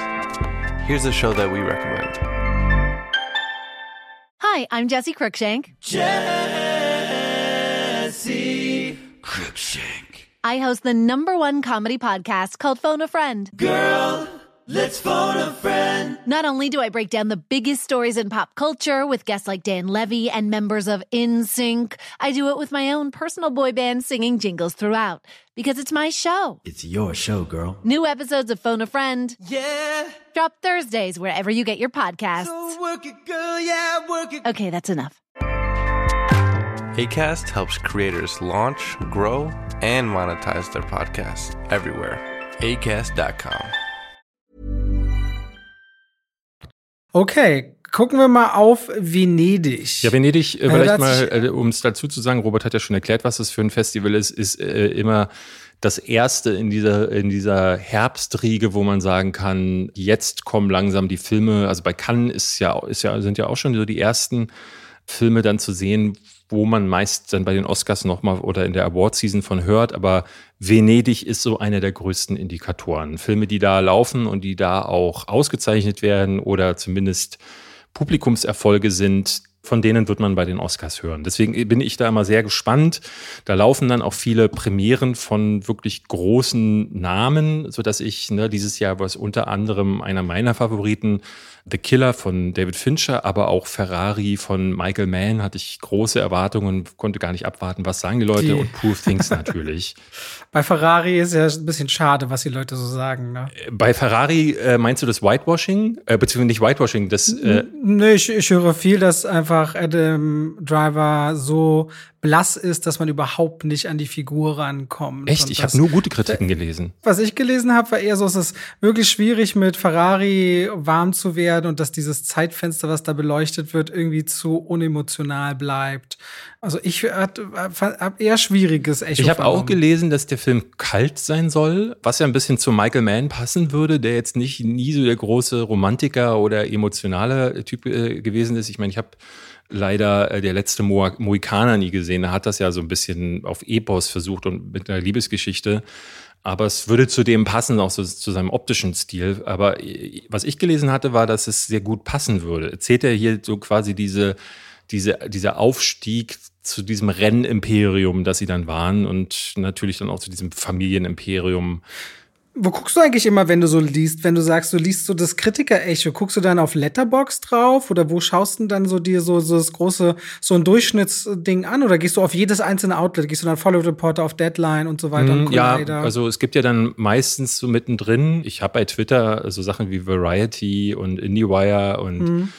Deadline dann schon abonniert und dadurch bekommst du, und ich habe auch einige Kritiker, denen ich folge bei Twitter, denen folge ich zum Teil eben auch bei Letterboxd und dadurch sehe ich sehr schnell so eine, also bei Poor Things zum Beispiel, als der gelaufen ist, habe ich den ganzen Tag in meiner, ach, heißt ja nicht mehr Twitter, in meiner X-Timeline Leute gehabt, die geschrieben haben, oh, diesen Film müsst ihr sehen, Wahnsinn. Und wo es dann einzelne Szenen besprochen wurden, da hatte ich dann schon fast Angst, gespoilert zu werden. Und so ging es mir auch mit Ferrari. Wo ich nichts gehört habe, skurrilerweise, war Finchers The Killer. Ich glaube, da ist aber noch ein Embargo offenbar drauf, weil ich auch noch nirgendwo Kritiken gelesen habe. Und haben sie ein bisschen Angst, dass der deswegen, weil ich gar nichts gehört habe, vielleicht mögen sie den nicht. Aber wir können ja mal besprechen, was wurde so gezeigt von den ganz großen Sachen. Ferrari haben wir jetzt schon gesagt, der neue Film vom Heat-Regisseur Michael Mann. Der startet bei uns, glaube ich, im Dezember noch. Also ganz kurz, The Killer hat auf jeden Fall schon einen I M D B-Kritiker-Score von zweiundsiebzig bei achtundzwanzig Rezensionen. Mhm. Also da ist kein Embargo dann drauf. Ja. Und ich habe auch den eher wohlwollend gelesen, weil da eine dichte Atmosphäre hinter ist und dass David Fincher wieder abliefert, so als groben Tenor. Das ist das, was ich so gehört ja, hatte. Ich hatte gelesen, dass er erstaunlich witzig sein soll. Und das ist eine Sache, die ich bei Fincher gar nicht, also weil es ist ja ein Thriller, es geht um einen Killer. Ich weiß nicht, ob ihr schon den Teaser gesehen habt, der letzte Woche released wurde, oder ob du ihn gesehen hast. Der zeigt im Grunde nur so Einzelbilder, aber die sind schon sehr stimmungsvoll. Das Colorgrading wieder ganz typisch Fincher, aber da erkennt man noch nicht, dass der Film offenbar auch witzig sein soll. Ganz kurz noch zu Ferrari, der hat in Deutschland noch keinen Starttermin. Also ob der dieses Jahr noch startet, weiß ich nicht. Muss man gerade bei Filmen so mit Oscar-Appeal schauen? Also ich habe über, über ähm, äh, nee, welcher Film war denn das? Welcher Film ist denn das, der erst im Februar startet, aber gerade seine ersten Kritiken hatte? Muss ich gleich noch mal gucken. Auf jeden Fall äh, hast du das ja viel bei uns zu Lande, dass man die Filme dann drei, vier Monate später erst sieht. Das war ja dieses Jahr ganz schlimm bei The Whale. Mhm. Das war ja so ein typischer Film, der letztes Jahr in der Award-Saison viel gefeiert wurde. Und bei uns kam der erst im April raus, als sich im Grunde kaum noch jemand erinnert hat an diesen Film. Das ist immer so ein bisschen um die Award-Filme richtig schade. The Killer wird auf jeden Fall am sechsundzwanzigsten Oktober kommen, weil der ja dann auch, ist ein Netflix-Film, ich glaube, dann wenige Wochen später bei Netflix dann auch released wird. Ich würde ganz kurz mal, das ist jetzt wahrscheinlich kein großer Film, nur kurz, weil wir hatten mit dem Schröckert ja äh, William Friedkin als Thema. Stimmt, ja, der wurde auch gefeiert. Sein letzter Film, äh, The Kane Mutiny Court Martial, also da geht es quasi um einen, äh, es ist glaube ich ein Gerichtsfilm oder ein Anwaltsfilm rund um eine angebliche Meuterei auf einem Marineschiff und die Frage, was, wann, wie stattgefunden hat. Das Ganze beruht glaube ich auch auf einem bekannten Theaterstück. Mhm. Ich kenne es ehrlicherweise nicht, es gab mehrere Verfilmungen schon, das ist also nicht die erste, aber ihm wird ihm wirklich zugute gehalten, dass er auch da eine solide Arbeit mit Kiefer Sutherland und Jason Clarke in den Hauptrollen abgeliefert hat. Das ist äh, als Verbindung zu einem Podcast von ein paar Folgen, wollte ich das gerne rausnehmen. Genau, einer, der auch viel Bass im Vorfeld bekommen hatte, war Priscilla, der neue Film von Sofia Coppola, der ja die Geschichte von Priscilla Presley erzählt. Letztes Jahr hatten wir ja Elvis und das war ja eine Geschichte, wo ich das Gefühl hatte, dass das alles viel mehr auf dieses Showding gegangen ist. Baz Luhrmann ist ja jemand, der, der eher so mit Feuerwerk verschießt und Sofia Coppola ist jemand, die sich dann wirklich um die Menschen kümmert. Und äh, Priscilla Presley hat ja jahrzehntelang auch darum kämpfen müssen, um ihre eigene Wahrheit irgendwie in die Welt herauszutragen und hatte auch immer das Gefühl, dass sie in Filmen falsch dargestellt wurde. Und das hier ist jetzt wohl einer, wo die, die Kritiker sagen, der sehr nah an dieser Figur ist und der sehr, sehr viel positive Kritiken bekommen hat da drüben. Die war ja vierzehn, als die auf Elvis Presley getroffen ist, glaube ich. Also sehr, sehr schwierige Geschichte und die wurde in dem In dem Elvis-Film von Baz Luhrmann wurde das ja einfach totgeschwiegen. Also diese schwierigen Elemente daran, die sind gar nicht benannt worden. Und ich glaube, da wird sich Priscilla jetzt sehr ganz konkret drauf stürzen. Und das, da bin ich sehr gespannt. Dann, was äh, ich sehr spannend finde, ist, wo du gerade über Netflix auch geredet hattest, mit The Killer ist ein Netflix-Film, mhm. ist der neue Bradley Cooper-Film, ja, der ja. nicht uninteressant ist, Maestro. Da fand ich den Trailer sehr gut. Ich denke auch. Ich meine, nach äh, Star is Born ist dem da auch wirklich viel zuzutrauen. Ich hoffe, dass der eine Kinoauswertung bekommt. Maestro, da, da muss man auch generell sagen, ne, die Streamer, The Killer, Maestro und letztendlich äh, von Cannes, Killers of the Flower Moon. Und dann später im Jahr, ich denke heute, wo wir hier aufnehmen, bin ich nämlich sehr gespannt, ist auch, die werdet ihr jetzt schon wissen oder nicht, ist die Apple Keynote im September, wo halt das neue iPhone und so vorgestellt wird. Und mich würde es sehr wundern, wenn sie heute nicht noch irgendwas von Napoleon auf der Keynote zeigen. Irgendwas Größeres oder mehr, weil ja. das ja auch ein Apple-Ding ist. Da könnte auch noch einiges bei rumkommen. Das kann sein, ja. Äh, in, bei Maestro, nur ganz kurz, geht es um Leonard Bernstein. Äh, der war ein legendärer Komponist, äh, hat unter anderem auch Filmmusik gemacht, aber tatsächlich äh, nur zu einem Film. Ansonsten stand er mehr auf der Bühne. Und hier geht es um seine Liebesbeziehung zu Carey Mulligan, die sehr wohl, er, er soll wohl ein schwieriger Typ gewesen sein, so, war wohl sehr komplex. Der Trailer ist fantastisch, weil er eben mal nicht dieses flashige auf große Bilder äh, ist, sondern sehr ruhig, sehr intim. Das mochte ich total. Deswegen, ich freue mich da sehr drauf. Bradley Cooper ist in der Maske kaum zu erkennen und hat den Film auch selber inszeniert. Und ich erwarte da sehr Großes. Ich würde ähm, noch den neuen, jetzt werdet ihr wahrscheinlich denken, hä, wie kann das sein, von Wes Anderson ins Land führen wollen. Der hat nämlich offenbar, während er Asteroid City gedreht hat, gleich noch einen anderen gedreht. Und zwar einen äh, Kurzfilm. The Wonderful Story of Henry Sugar geht nur siebenunddreißig Minuten und in der Hauptrolle Ben Kingsley, Dev Patel, Benedict Cumberbatch, Ralph Fiennes, also wieder Star-Leute. Es wirkt so ein bisschen so, als hätte er noch einen kurz, eine kurze Episode aus äh, French Dispatch übrig gehabt, die er jetzt released. Aber was man gehört hat von den Filmfestspielen, soll das wohl der beste Wes Anderson-Film, auch wenn er so kurz ist, seit Grand Budapest Hotel sein. Und erst endlich mal wieder diese alte Magie aufblitzen lassen. Viele werden jetzt sagen, das hatte Asteroid City und French Dispatch auch. Ich mochte Dispatch ja auch, aber an diese großen Filme wie Grand Budapest Hotel kam er für mich jetzt zuletzt auch nicht mehr ran. Deswegen, ich bin sehr gespannt. Also der soll sehr stark sein. Dann würde ich mal zwei Filme herausheben, ganz am anderen Ende, die wir anscheinend nicht länger auf einer Watchlist für irgendeinen Oscar haben müssten. Und zwar sowohl Dogman wurde arg zerrissen, wo wir dann nächste Woche mehr drüber reden, ja, als auch der neue Roman Polanski-Film The Palace. Soll eine unglaublich dekadente, ekelhafte, äh, sich mit Kaviar und Champagner zuschüttende Gesellschaft sein, mit auch dem dümmsten Humor, der dann zusammenkommt. Soll sehr unangenehm sein zu, zu schauen. Ah. The Palace, der neue Roman Polanski-Film. Ich hatte ganz viele positive Kommentare gelesen von äh, Kritikern, die meinten, zwischen all den schweren Filmen, die man da gesehen hat, gab es so einen richtigen Crowdpleaser. Und das war dieses Jahr wohl Hitman, der neue Film von Richard Linklater, äh, der mhm. in der Vergangenheit so Sachen wie Boyhood gemacht hat. Von dem bin ich eigentlich auch eher so, äh, naja, wobei, der macht nicht nur schwere Sachen. Der hat ja auch die Before Sunrise-Reihe gemacht und sein neuer Film wird von Glenn Powell angeführt. Der spielt einen Professor, der nachts als Polizist um die Häuser zieht. Auch ganz skurrile Geschichte, ist aber wohl eine wahre Geschichte und auf einem... Und der Leute festnimmt auf Abruf oder so. Ja, sowas, irgendwie sowas, oder? Genau. Und äh, bei einem sowas, dieser ja. Fälle verliebt er sich in eine Dame und die ist wohl aber äh, eine Mörderin oder irgendwie sowas. Ich, ich habe keine Ahnung, aber der Film muss wohl, und das klingt jetzt vielleicht nicht so, aber der muss unglaublich Spaß machen, hat wohl einen One-Liner nach dem nächsten. Hitman, also geschrieben wie das Videospiel auch unter anderem, war da, äh, habe ich immer wieder gelesen von Leuten, ja, das ist der Film, der am meisten Spaß gemacht hat. Dann hätte ich noch kurz, den fände ich nicht uninteressant, und zwar Jack Huston aus der Huston-Dynastie. Mhm. Gibt, glaube ich, sein Regiedebüt. Das ist von anderen Jack Huston, der Enkel, glaube ich. Und hat einen Film, der heißt Day of the Fight, der einem Boxer folgt, der im Gefängnis saß, rauskommt und seinen ersten Kampf hat. Also im Grunde wie bei Creed drei, die Seite des Bösen.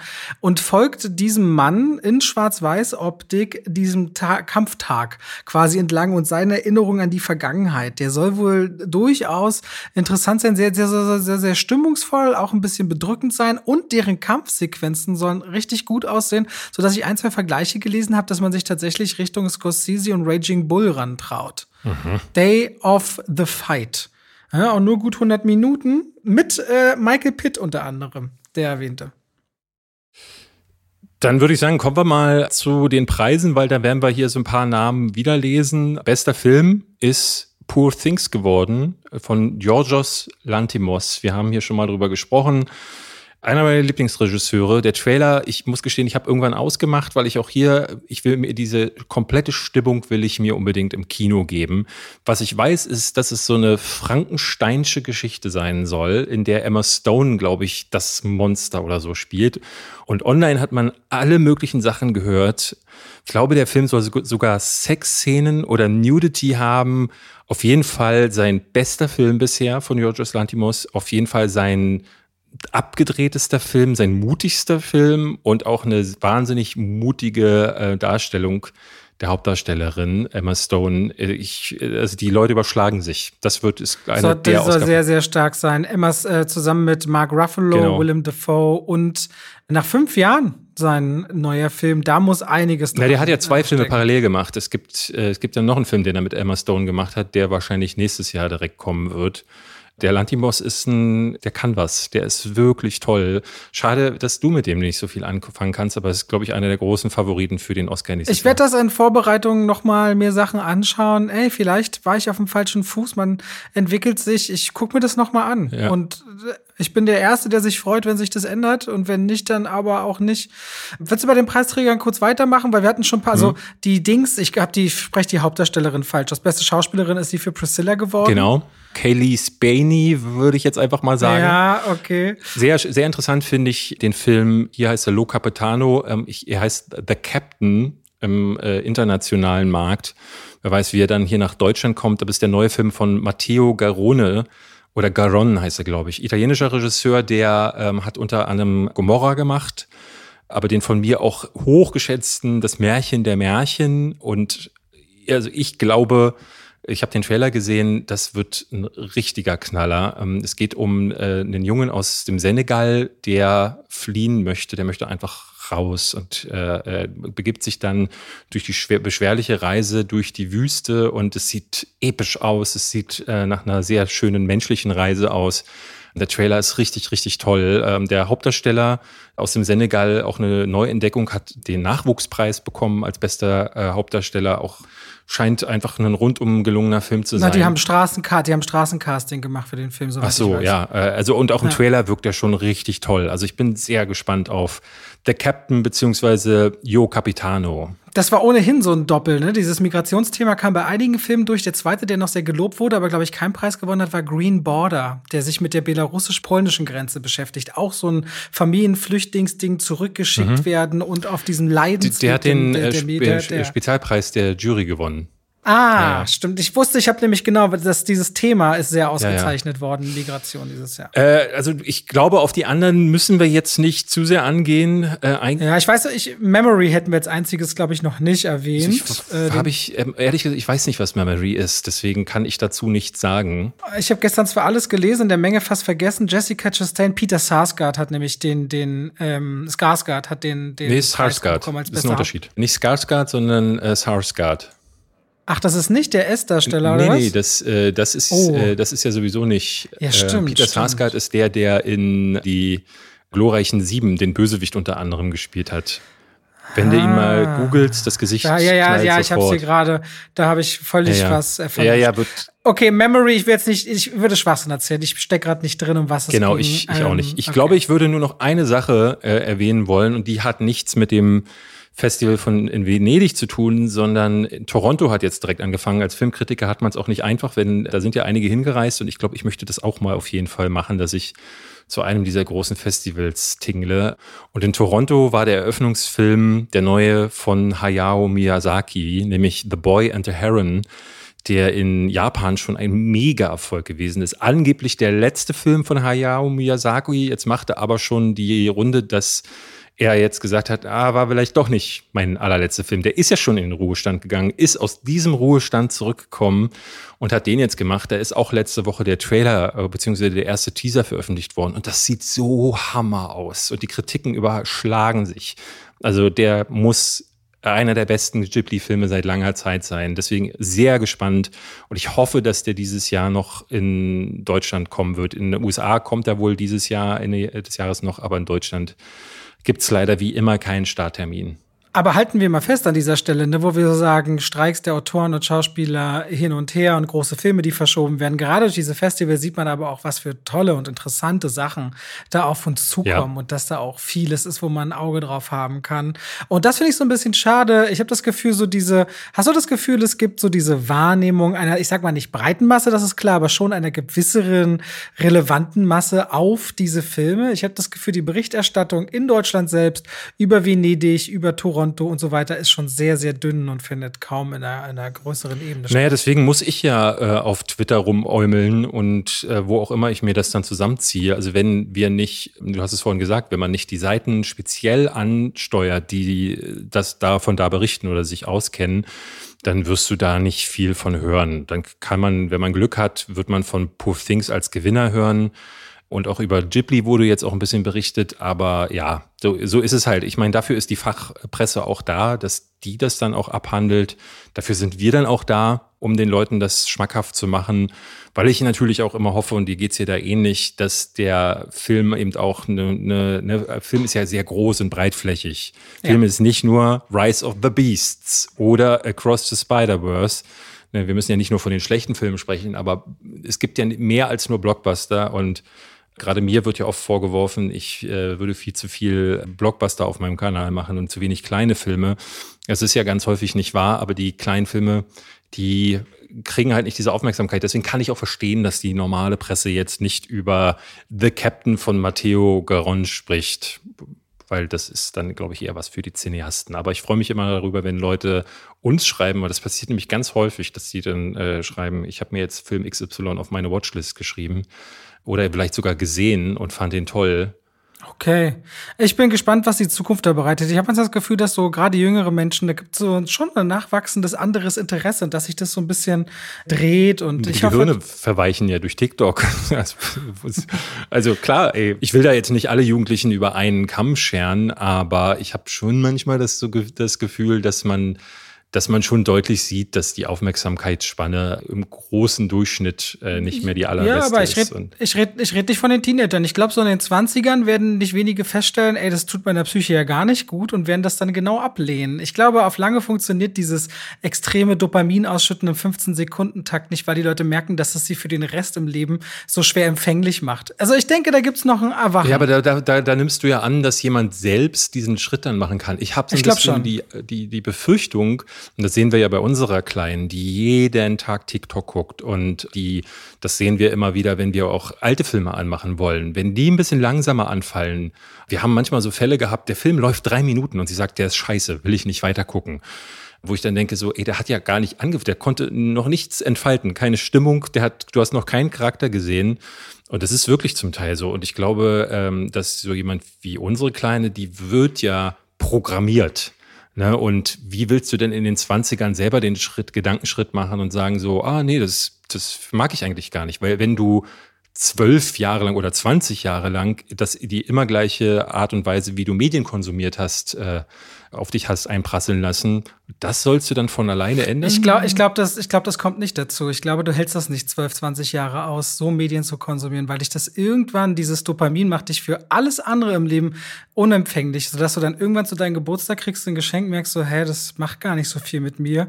Also weil einfach dein ganzer, das, weil dein Haushalt, dieses Glücksempfinden, wenn dir das abhanden kommt, weil sobald du dann nicht mehr aufs Handy schaust, wird alles grau und traurig oder, oder du bist schwieriger empfänglich für eben diese Aufnahme von Glück, und dafür hat das zu viele Komponenten. Also ich glaube nicht, dass man zwölf oder zwanzig Jahre so das konsumieren kann, ohne irgendwann zu merken, ich kann das nicht mehr, ich will das nicht mehr. Aber das wird sich auch erst zeigen, weil so lange gibt es diese Plattform ja, ja. noch nicht. Also das ist, was ist ja ich nicht glaube, nur TikTok, ist ja Social Media ja. ganz im Allgemeinen. Ich bin am Ende froh, auf YouTube zu sein und so Reviews zu machen, die zehn, zwölf Minuten gehen. Weißt du, das ist halt immer noch so eine...